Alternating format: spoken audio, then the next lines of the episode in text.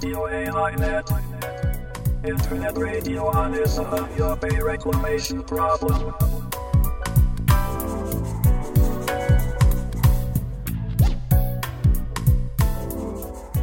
有明海漁民市民ネットワークがお届けするラジオ AI ネット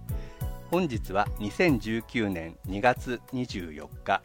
第46回の放送となりますちなみに本日で1997年4月14日の諫早湾の締め切りから7986日となりますすごい。AI ネットの A は有明海 I は諫早湾の頭文字です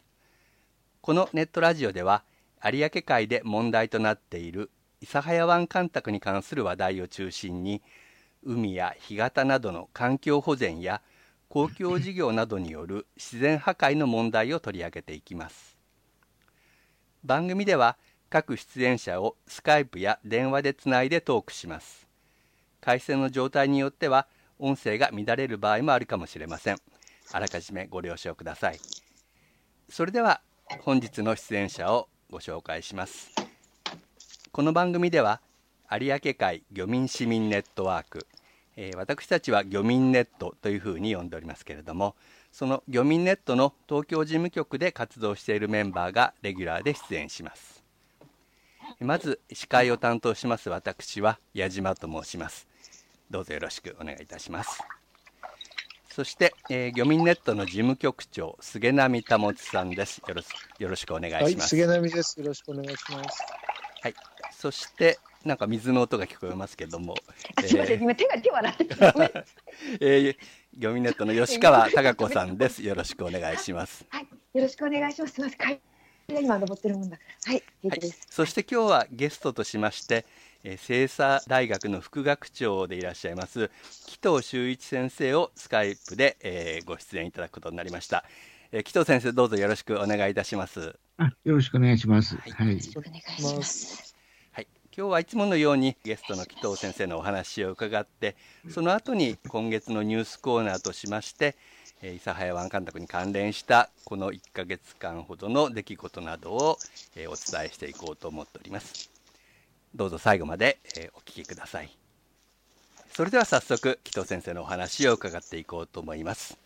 私があの紀藤先生と初めて会ったのはえーもう20年近く前になるんですけども1999年の10月に、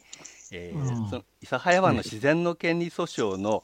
現地検証というのがありましてその時にあの先生もそれに参加されていて私も東京からそれに参加していってこの番組にも前出ていただいた佐久間純子さんなんかが、まあ、一緒にその現地検証の準備をしたということでそれからもう20年近く経ってしまったんだなと思っているところなんですけども。でその後はあの先生とやっぱりその自然の権利の進歩などで時々お見かけはしてたんですけどももうすっかりご無沙汰してしまいまして。でそれが去年の9月に、えーこれもまたこの番組でもあの出ていただきましたけれども、えー田中勝先生が企画した有明海の再生に関するシンポジウムというものが東京でありましてその時に紀藤さんがいあの諫早湾問題に関する講演をされたということで久しぶりに先生にお会いして、えーまた今度あのラジオにもよろしくお願いしますということでお願いしたというような次第なんですけれども。はいはい。で今日は本当にその時のお話が、まあ、大変貴重なお話であったなという印象がありましたのでその発表内容を中心に先生にお伺いしていこうと思いますのでどうぞよろしくお願いいたします。はい。よろしくお願いします。はい。えーそれでその発表内容のお話の前にまず紀藤先生のまあ自己紹介を少しお願いしたいと思いまして、えーまあ、あ環境そうですね倫理学が,、がご専門かと思うんですけども日頃の研究対象であるとか、そしてこの諫早湾干拓問題というものにどのような関心を持ってあ持ち続けてこられたのかというのをお話をちょっとお願いしたいんですけれども。はい。ありがとうございます。えっ、と、まあ、環境倫理学といってもですね、なんか難しそうな感じがしますけども、はいまあ、あの、基本的には、まあ、人間が、あの、自然環境とどう関わるかということに関する学問なんですが、はいまあ、私の場合は、あの、なんか本の世界で、なんか誰が、誰々が何を言ったかっていうような感じではなくて、あのむしろあの現場でいろんな問題が起こっているところで、そこでの,、まあ、あのいろんな関わっている人たちの話をつつ、まあ、どういうような形でそういう問題を捉えたらいいのかと。はいまあ、例えば要するに自然保護の問題であれば、まあ、自然をなぜ守るのかとか、まあ、いわば開発ならなら開発側の人たちの話もあるわけなので、そういう中で、えーとまあ、あのそもそも自然をどう,、まあ、どう守るのか、守るということはどういうことなのかとか、そういうようなことをですねあのずっとあのいろんなあの地域を、まあ、あの調査をしながらやってると。はいですから、もともとは結構白神あたりから始まったんですけども、はい。えー、とちょうど、まああのそうですね、ギロチンの少し前あたりですかね、あのちょうど、まあ、その先ほども言われた自然の権利訴訟っていうのが立ち上がりまして、はい。まあ、一番最初は、だから、まあ、まあ、奄美と諫早が、まあ、かなりあの早いというところなんですね。はい。あの実質的には、まあ、奄美の方が先に始まったんですが、諫早の方がそれ以前よりもあの準備してたということで、まあ、えっ、と、まあ、ムツゴロウとかですね、はい。あのまあ、あの諫早の潜水艦とかですね、まあ、いろんなあのそういうあの自然物をですね原告にして、えー、と裁判を起こすというようなものが立ち上がってですね、はい。でちょうどまあ以前から、えー、とやはり諫早の問題に関わってきた、まあ、もう亡くなられた山下あの博文さんが、はい。えー結構まあ中心になって出られたというところで、でそれ私も自然の権利訴訟というか、まあ、自然の権利っていうことでですね、自然物にまあ権利があるというようなことっていうのは、まあ、環境倫理の中でかなり重要なところなので、はい。まあ、その日本でのまあ展開というか、あのまあ、そもそも自然に権利があるということはどういうことなのかとか、そういうことを考えるために、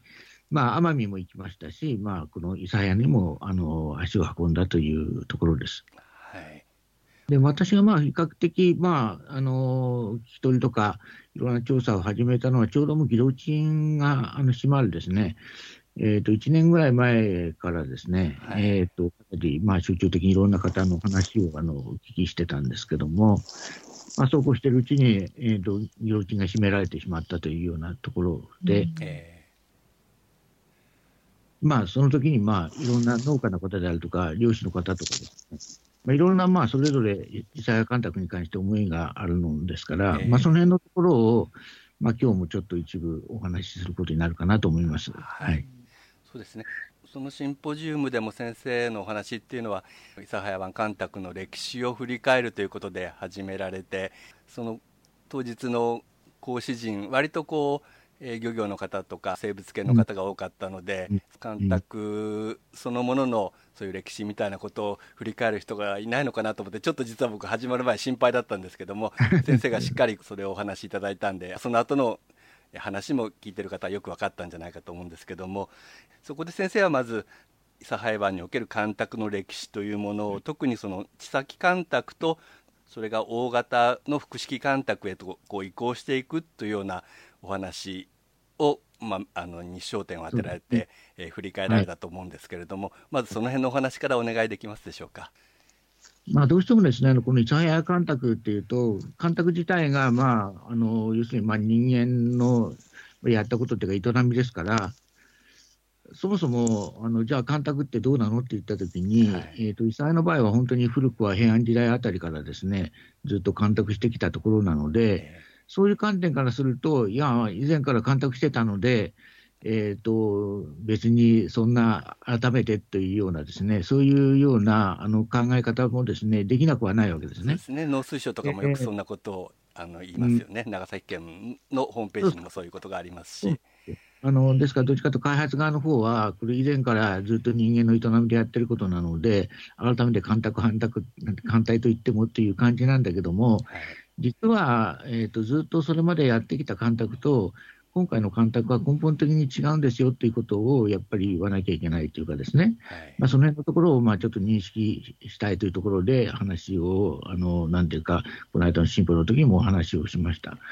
まあ、基本的にはどういうことなのかっていうと、地裁干拓っていうのはですね、まあ、干拓ってまあ確か干拓なんですけども、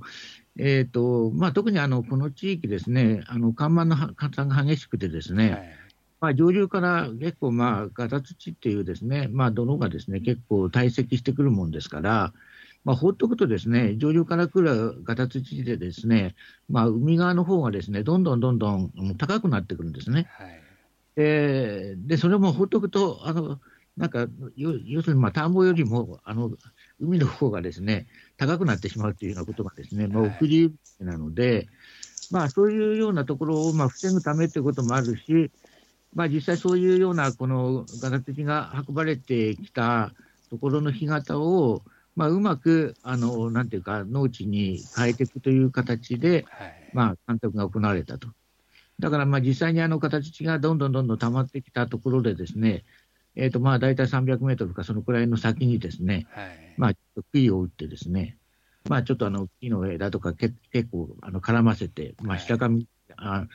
あの、しがらみとかいうような感じなんですけども、で、そうするとだんだんそこにまた泥がたたま溜まってきてですね、それがまあ堤防になっていくんですね。はい。ただまあ海水なんで、基本的にはまあ塩がかなり含まれているので、すぐ農地というわけにはいかなくて、まあ、結構塩が抜けるまで大変だったり、まあ、結構もともとあの干潟なので、結構ドロドロの状態なんですけども、はいまあ、だんだんあの徐々に、まあ、その辺のところが、まあ、干拓地として、ね、今まで使われてきたというところなんですね。はいでまあ、重要なのはですね、うんまあ、その時じゃあ干潟なくなっちゃうのかっていうと、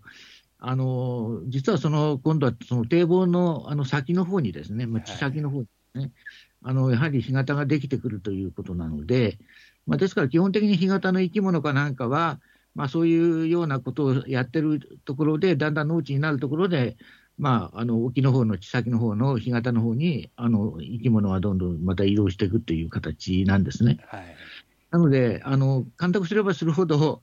えーとまあ、ある意味では同じ形態のものができてくるので、干潟が地先の方にまたできてくるというような感じの干拓で、まあ、ですからそういう意味では地先の干拓っていうのは、あの干潟は基本的にはなくならないというか、新たにまあそこで作られて、はいまあ、生き移動していくっていうふうにまあ考えられるわけですよね。はいまあ、持続可能な開発ですよね、それってまさになんか。まあ、ある意味ではね、そうなんですよね。自然のその生産性というか、干潟の成長に合わせた農業っていうことだったんだと思うんですよね。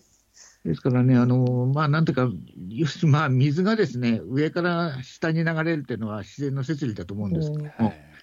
その自然の摂理をまあうまく利用したっていう感じですよね。でですから、まあそれがあの実は江戸の終わりからですね、まあ、明治の初めまで続けられたんですけども、逆に今度、水がですね下から上まで上げられるっていうか、ポンプができるようになったもんですから、はい。えーとまあ、あえてそこで干拓しなくても、まあ、要するにまあ海岸の方が少し多少高くなっても、まあ、排水していけばなんとかなるというような感じの事態になったんで、実はあの江戸の終わりから明治の初めにかけて、実はかん実際干拓っていうのはストップしちゃうんですね。はい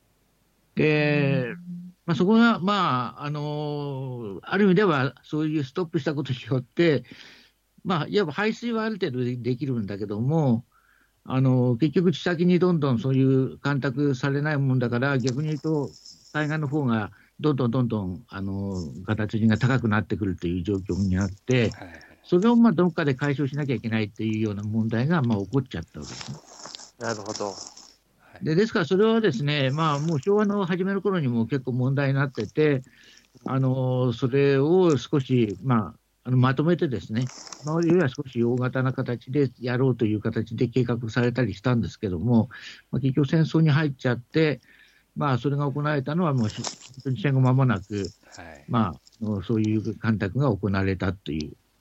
まあ、それが多分今日後でまた出てくるですね、はい。森山干拓っていうのは、まさにその時にできた干拓ですけども、でですからちょっとまあ、あの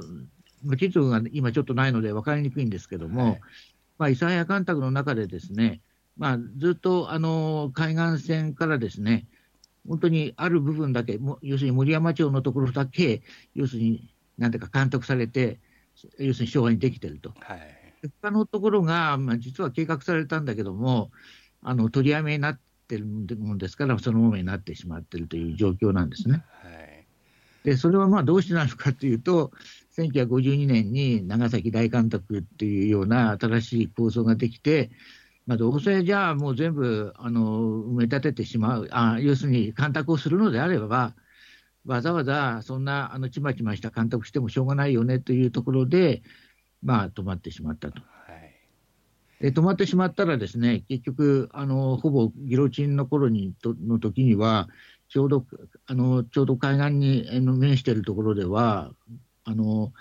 農地よりもですね、あの海岸の方海の方がですね、3メートルぐらい近いという、ちょっと異常な状態にもなってたっていうところで、まあ、それはあの結局、昭和の干拓が全部終わらなかったっていうようなことのまあ結果だということなんですね。ちょっとその辺は分かりにくいかなと思うんですけども。まあ、諫早湾の中でも細かい地先干拓は魚の鱗みたいにどんどんどんどん昔から続けられてきて、それが昭和の時代に割とちょっと大きめの地先干拓みたいな形で今の森山町あたりのこう干拓ができて、その後は今度諫早湾を全部締め切るというような計画ができてしまったものでこれまでの干拓がそこで一回ストップしてしまったっていうようなことで特にそれが森山のあたりの人たちに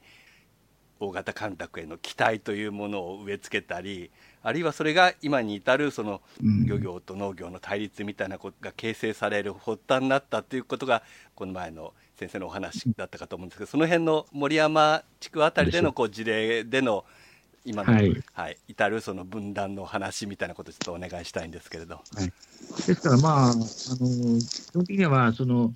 森山町以外のところでですね、本当に3メートルも高くてというところもあって、はいまあ、そうなるとちょっと危険だというような感じがやっぱり農家の方にもありますよね。はいで、森山町の方はまだ監督したから、その点はまあいいんですけども、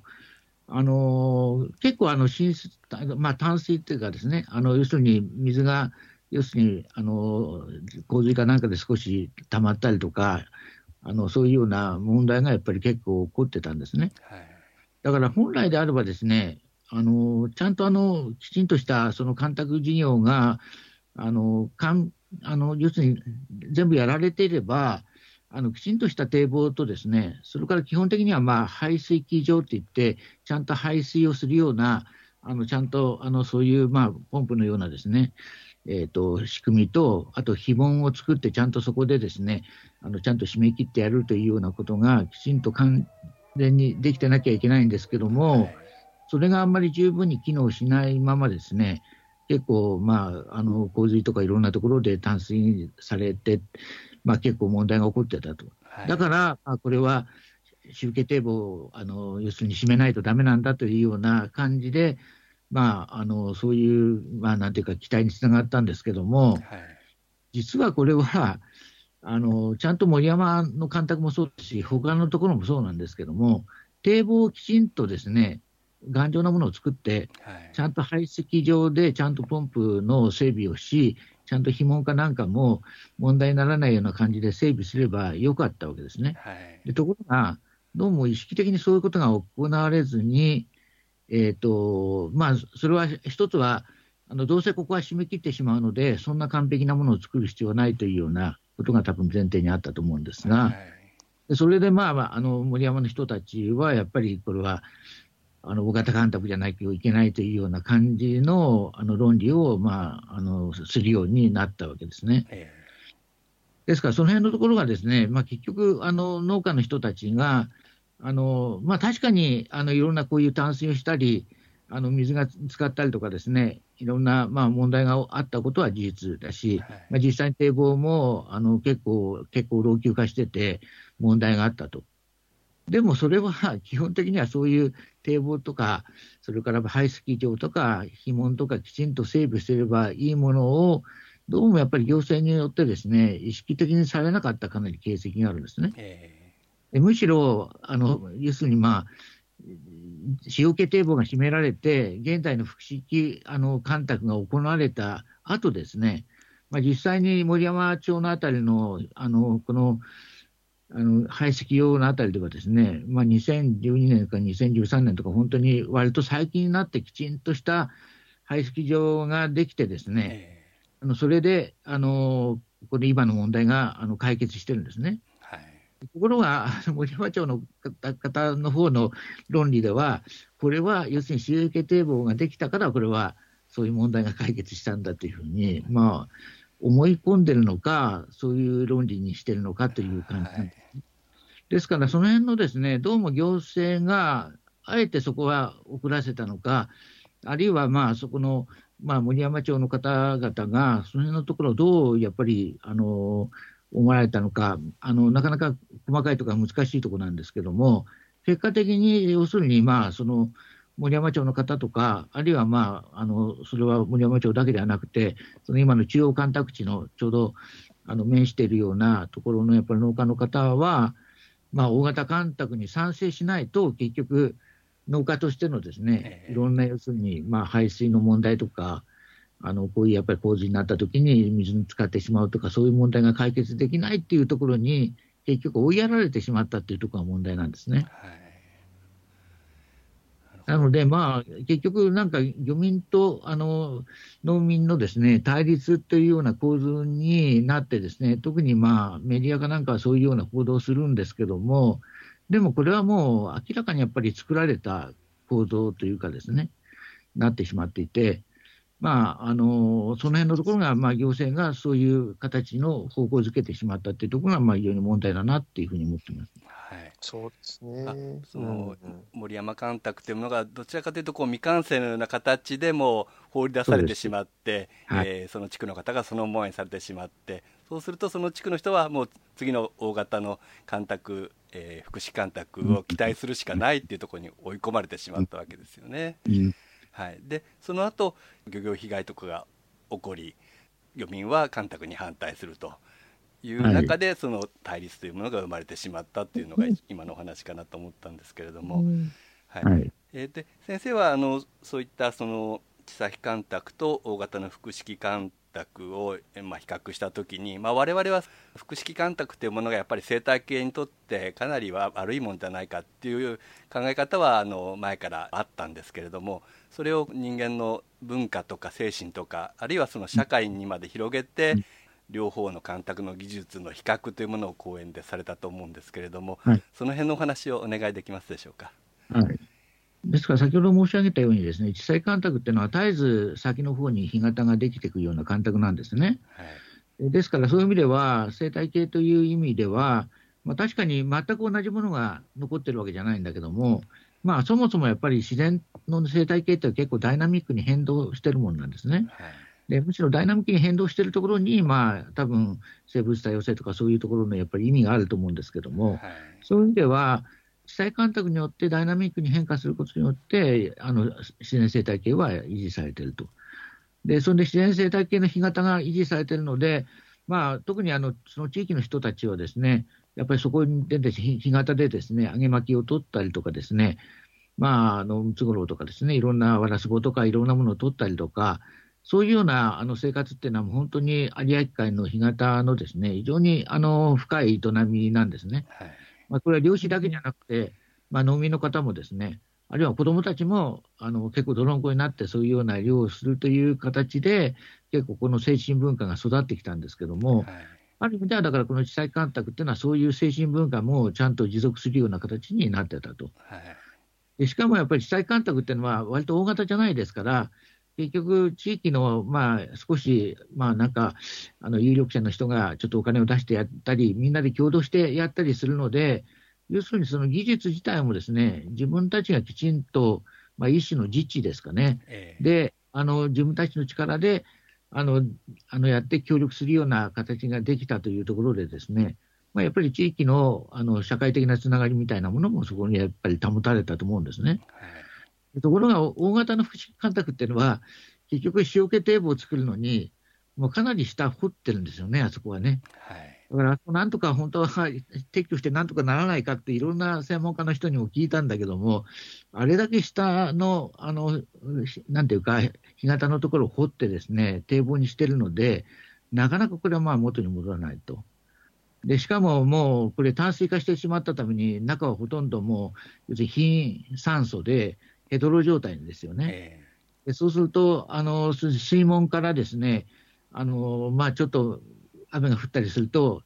どうしても水門を開けなきゃいけない部分がありますから、そうするとちょろちょろちょろちょろ、その貧酸素のですねヘドロが出てくるといいう状態ですから、とてもあの生き物が住めるような状態ではなくなっちゃうと。そこで要するに、まあ、大型福祉干拓では、結局先に干潟ができるところか、結局、なかなか、ね、今もう本当に、あの平らげかなんか全然だめですし、もうアサリでもよあの撒いてるんですけども、ええ。なかなかやっぱり死んでしまってですね、なかなか大変だという状態が続いているので、まあ、言ってみれば生き物のネットワークもそれで断たれてしまったわけですよね。はい。で、それとともに、結局、地域の人たちも、結局、干潟でいろんな漁をしながら、あのーなんか楽しむというような精神文化もまあなくなってしまいましたし、はいそれからまあ結局、こういう大型のですね福祉あのー干拓っていうのは、全部ある意味ではコンピューター制御みたいな形で、本当にその一握りの専門家、エリートたちがやるような事業になってしまったので、自分たちがそのそういう、なんていうか、あの干拓に対してきちんと積極的に関わって、自然とまあ関わりつつ、なんていうか、その社会の中で人のなんていうか、つながりをつけていくっていうことができなくなっちゃったと。はい結局、大型福祉干拓っていうのは自然だけじゃなくて、精神文化とか、なんか結局、その地域の人と人とのつながりみたいなものもですね、はいなってしまったわけですよね。で、さらにもう本当に農民と漁民のですね、対立みたいにですね、まあ昔はもちろん、漁師はもちろんその潜水艦で漁はするんだけども、農民の人もだから普通、普段干潟に出てですね、漁をしてたわけですけども、そういうやっぱりいろんなそのつながりとか関係性もやっぱりなくなってしまったので、えやはりやっぱり大型福祉干拓っていうのは、自然生態系だけじゃなくて、この地域の本当に地域社会の精神文化から社会的な関係とか、まあいろんなものをやっぱり破壊してしまったなっていうふうにやっぱり思うんですけどね。はい。まあ、そのはい。大型福祉干拓諫早ではこう湾を横切る堤防が象徴的でまさにあれがそういう生態系だけではなくて社会とかあのそういう文化を分断してるっていうね本当にイメージに見えるんですけれどもに決断してバーッとなんかね、はい断ち切ったっていうような感じですよね。はいえ最後のまとめのお話をお願いするんですけども、そうした大型福祉干拓が生んだそういう住民同士の対立とか社会の分断というようなものを、まあ、どのように解決していったらいいかということであの紀藤さんなりのお考えを少しお聞きしたいんですけれども。はい。やっぱりあの、ちょっとまあ、私ももう入り始めてもう本当に20年以上経ってるわけですけども、はいやっぱり今、新しい動きがあるわけですね。まあ、この間のシンポジウムの時にも、中央干拓地の農家の松尾さんが講演をされました。はいで松尾さんは今、やっぱり買い物しなきゃだめだっていうふうに彼は言ってるわけですね。えで今、やっぱり中央干拓地行ってですね、本当にびっくりするのは、ほとんどビニールハウスなんですよ。ーはいあんなビニールハウスが乱立してるような光景ってちょっと異常ですよね。ね。まあ、つまり、とかというと、本来は大規模農業でやろうというふうにみんな入ったはずなんだけども、結局、調整池の淡水の、あの、要するに動かない水というのは、冬は寒いし、夏は暑いと。で、結局、冬の寒さにですね、結局、作物もやられてしまうので、やっぱりこう、ビニールハウスにしなきゃいけないという状態でですね。でそうするとですね、結局入植した方もですね、なかなか今、あの本当に厳しい状況に置かれてますよね。はいで、大型の要するに農業をやろうと思って入ってきて、機械まで借金してやったのに、ビニールハウスをやらなきゃいけないと。はいハウスでやるんだったらまた違う農機具がいるわけですよね。で、それであの結構多くの人が今撤退しているという状況で、まあ、松尾さんなんかは本当に今、6時化も含めて非常に意欲的にやられてる方なので、え本当に立ち上がってるんですけども、まあなんかあの県のですね公社からは本当に嫌がらせを受けて、今、松尾さんの農地だけなんかな全く真っ白になってるっていうかですね、あの要するに松尾さんが工作しないような形になってるという、そういうような形でもう嫌がらせを受けてるわけですけども、まあ、その松尾さんが本当に今立ち上がって、やはりの要するに漁民の方と一緒に、やっぱり開門して、やっぱり海の水を入れないと、やっぱりあそこでは、ちゃんとやっぱりそういう冬、あの非常に寒いということもですね、まあ、軽減されるし、はいまあ、ちゃんとをやるためには、実はあの淡水ではなくて、やっぱり海水がやっぱり接しているような状況のがいいというふうに判断されて動き始めたので、え我々としてはやはりちょっと松尾さんのですね、そういう動きをやっぱり支援しつつですね、きちんとやっぱり諫早干拓のあり方をもう一度やっぱり見直すというような方向でですね、少しやっぱり動いていかないといけないなという時代です。はい、あ今まではやっぱり農家となんかね、漁漁師のなんか対立みたいな感じで、メディアではよく書かれてしまったけども、いや、今や本当に農家にとっても、あそこをやっぱり開門して、もう一度その諫早を再生しないと、あの漁業だけじゃなくて農業もあのやっぱりやっていけないということがだんだん明らかになったので、まあ、この新しい局面で、まあ、いろんな人たちが協力して、まああの新たな解決の道が開ければいいなというふうに思ってます。はいあの開門をして、まあ、今できてるその干拓地を、まあ、今の時代にあったような地先干拓のようなものにしていくっていうようなことなんでしょうかね。まあ最終的にはそうですね。はいまあ、ですから、本当はね、塩気とも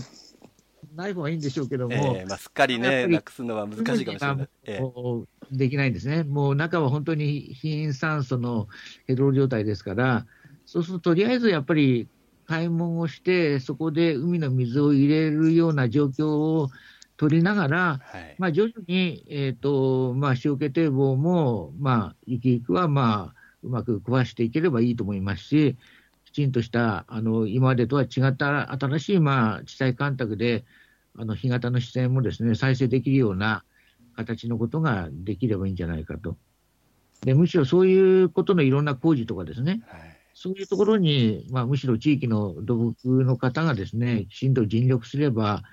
まあ、いろんなあの農家とあの漁師と、それからまあ土木の人たちも一緒にえ新しい再生みたいなものをですね、なんか未来を描けるようなあの形になるといいなと思ってます。はい、ありがとうございます。今日は本当に年度末に近い時期で大学の方もお忙しい時期だと思ったんですけど 無理にあのご出演をお願いしてしまいました。で貴重なお話どうもありがとうございました。あの、地図もなくて、ええ分かりにくい話だったかもしれません。とんでもないです。あのまたあのいずれあのこういったお話もっとゆっくりしていただくような機会を作りたいと思いますので、ぜひよろしくお願いしたいと思います。はい、はい、どうもありがとうございました。失礼いたします。はい、ということで、紀藤修一先生にお話を伺いました。えーこの紀藤先生のシンポジウムでの講演は、講演録として学会誌に掲載されております。で、その雑誌は、漁民ネットで学会の方のご好意でたくさんいただきましたので、もし今日の紀藤先生のお話を聞いてもっとそのシンポジウムでの講演というものをきちんと読んでみたいという方がいらっしゃいましたらご連絡いただければ、えー、読みネットの方からその雑誌をお送りすることができますのでえどうぞご連絡をいただきたいと思います。はい、それでは今月のニュースコーナーということで前回1月27日の放送以降に起こった出来事をご紹介していこうと思うんですけどもこの1ヶ月もそれほど大きな動きはありませんでした。で前回の放送の時に翌日1月28日が長崎地裁で、えー研究者の証人尋問があると。いうふうにお伝えしましたけれどもそのことはいくつかのマスコミで報道されていました。これはあの長崎あごめんなさい。諫早湾内の漁業者がえー塩気堤防の排水門の開門を求めて提訴している訴訟で現在長崎地裁で審理が行われているわけなんですけれども、えーそこで、えー熊本県立大学の堤弘明先生それから熊本保健科学大学の高橋徹先生が証言されました。堤さんは堤防締め切りによって諫早湾内の潮流が遅くなっているために海水が上層と下層の2層に分かれる清層化というような現象が起きてでその結果、えー海底が貧酸素化して、まあ、そこで生物が住めなくなるような状況になっていると。そのことによって今の、えー漁業被害は起こっているという諫早湾内の、まあ、漁業被害環境悪化についてのご説明。それからもう一つ主翼堤防を締め切ったことが有明海の奥部の潮流も変化させていると。でそのことによってやはり有明海の奥部でも赤潮が発生して貧酸素が発生すると。そういうことで有明海全体の漁業生産にも影響を与えているというような証言をそこでされたということです。そして、えー、高橋徹先生は特に調整値の青子についてそこで証言されていまして今調整値の青子が持つ、えー、ミクロシスチンという毒素が塩気堤防の排水門から排水されて有明海全域にもその毒素が今広がっているんだというようなことを証言されたということのようです。えそしてこの研究者への参考人質疑なんですけども今度、えー、2月26日に国側からの反対尋問が、えー、この2人の研究者に対して行われるということです。それから3月18日には、えー、有明海の評価委員会の、えー、2017年度の報告書を取りまとめた時の環境省の、えー、責任者の方が出席して、えー、尋問、えー、証言が行われるということでこの2つの後半につきましてはあの漁民ネットの陣内さんが傍聴に行く予定ですので多分次回の、えー、この番組で、えー、その法廷での様子というものをレポートしてもらえると思います。えー、それから2月の関連ニュースとしては2月22日に行われた佐賀の、えー、での海苔の入札会のニュースがありまして今期の販売が累計で5期連続の200億円の大台を突破したというようなことで、まあ、一度ほっとしているというニュースだったんですけれどもというのは今年は、えー、秋から冬にかけて、まあ、雨が少なかったこともあってかなり海苔の色落ちが発生して、えー、この200億円の大台は割るんじゃないかというような心配があったわけなんですけれども全国的にも海苔が取れてなくて平均の単価が上がったことと生産者の努力があってなんとか200億円の大台に乗ったということのようです。ただ佐賀の西南部でやはり厳しい状況が続いているようなんですけれどもあの吉川さんいかがでしょうか？佐賀に限らず今の有明海の海苔の状況漁業者の方から聞いたようなお話があればちょっと教えていただきたいんですけれども。すいません、あんまり話は最近してなかったんですけど、はい、ただ、あの今度来月は多分、ノリが結構もう終わる頃なんで、あのちょっとまとめてきちんと聞いておきたいなと思ってますけど、あのそうですね、今年は割と、まあ、ちょっと聞いた話では、去年、まあ、西南部は去年もと一昨年も取れなくって、今年もまあちょこちょこ悪いっていう感じなんだけど、なんかほとんど熊本でも福岡でも去年結構取れたところが、何回も色落ちして、でもまあ雨が降るたんびに色が少し戻ってっていうのを繰り返していて、はい、この間2週間前ぐらいに話した福岡の漁民は、今色落ちしてるけど、雨が降ってるから多分色色が戻るかもしれないから、今もあのまだそのまま流してるっ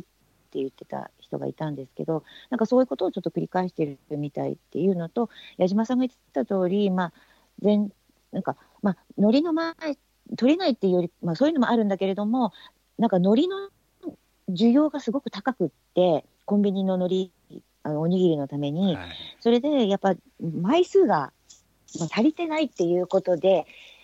なんとかその金額的には言ってるけれども、果たしてそれで質のいい海苔がきちんと取れているのかっていうのとは、ちょっとまた違うんじゃないのかなって思うので、ちょっと3月きちんと聞いときます。申し訳ありません。えいえ、とんでもない。はい。はい。ただ、そういうふうにはよく聞いてません。枚数はなんとか取れてるけど、うん。だけど、なんかその、質はそんなに良くないみたいな話も聞いたりはしてますけども、えー、はい。そういう感じ。はい。みたい売れてはいるけど、なんとかか。すいません。はい。今月のニュースは、えー、こんなところということです。辺野古は、はい、よかったみたいですね。あ、辺野古は今日県民投票の投票日でしたよね。まだ私はちょっとニュース確認してなかったなんか反私もきちんと見てないんですけど反対派が多数っていうことで、あの県知事があの申し入れに行くみたいなのニュース速報でさっき流れたんです。はい。はい、